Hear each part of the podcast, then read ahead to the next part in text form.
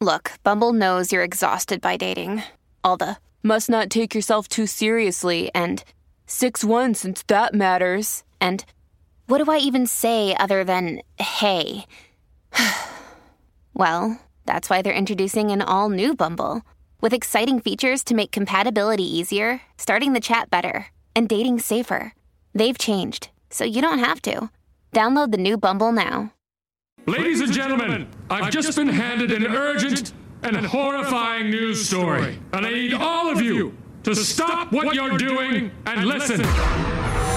What's making news around the world?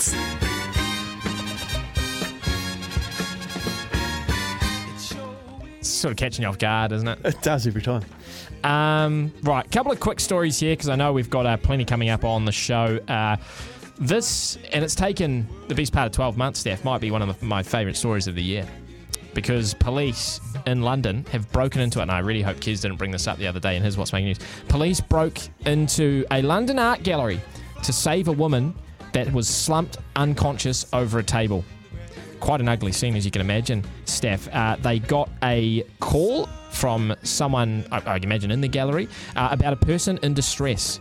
So they quickly rush to the gallery. Obviously, it was all alarmed and locked up, so they unlock it, they unalarm it, etc. They go in and they go to the slumped woman unconscious over the table, only to find that it was a mannequin, part of the art installation uh, that was on show in the art gallery. That's art. And the reason why it's my favourite story is because that's not the first time it happened.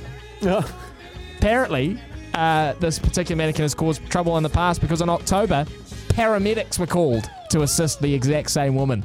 So, when art meets life, Steph, that's that's what happens. People people don't know the difference. Um, do you know what the most expensive substance on Earth is? uh, squintanium.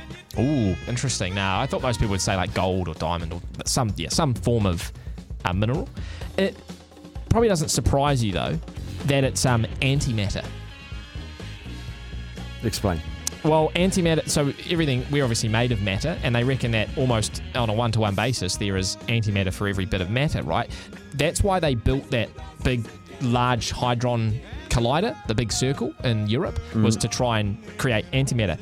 They reckon that one gram of antimatter would cost sixty-two trillion dollars. And now, to put that in perspective, uh, the world's economy they reckon is going to hit 104 trillion at the end of this year. So one gram of antimatter is basically half the world the world economy. One gram. Where do you get it from? You got to make it in the in the big hadron collider. That's how they that's how they got the price because they worked out how much it's going to cost to make, and that's what they've set it at. Jeez, let's make one. Yeah, I reckon we could Yeah, you know, Yeah, Dr. Afras, we had in here yesterday, probably Yeah. one of the most intelligent men I've ever met. get them on board. Let's let's get him on board. Um, and just one final story to finish, Steph. A man in Argentina um, was a little bit overeager to get home for the Argentina World Cup semi-final. Uh, he was on a bus uh, going to, uh, you know, obviously going home, and the bus driver stopped at a traffic light and thought, and the bus was full. Uh, he stopped the traffic light and thought, oh, I'm just going to jump down to the kiosk there and uh, buy a drink and a magazine while the light's red. So he goes down and he's obviously in line. He's taken a while, and a man on the bus was like, mate, I'm trying to get back for the bloody semi-final here. So he gets up the front, commandeers the bus full of people, and drives it to his house. he stole a bus just so he can watch it. And uh, apparently, the report is he didn't make it back in time anyway. he missed the game. Oh, so he I didn't even that. make there.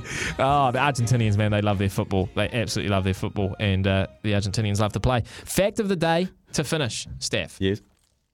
According to research, you make, and just heads up on this because I know we've got all the races on in the studio, you make better financial decisions when your bladder is full. Do you need a pee? I need a pee and I just backed the winning greyhound.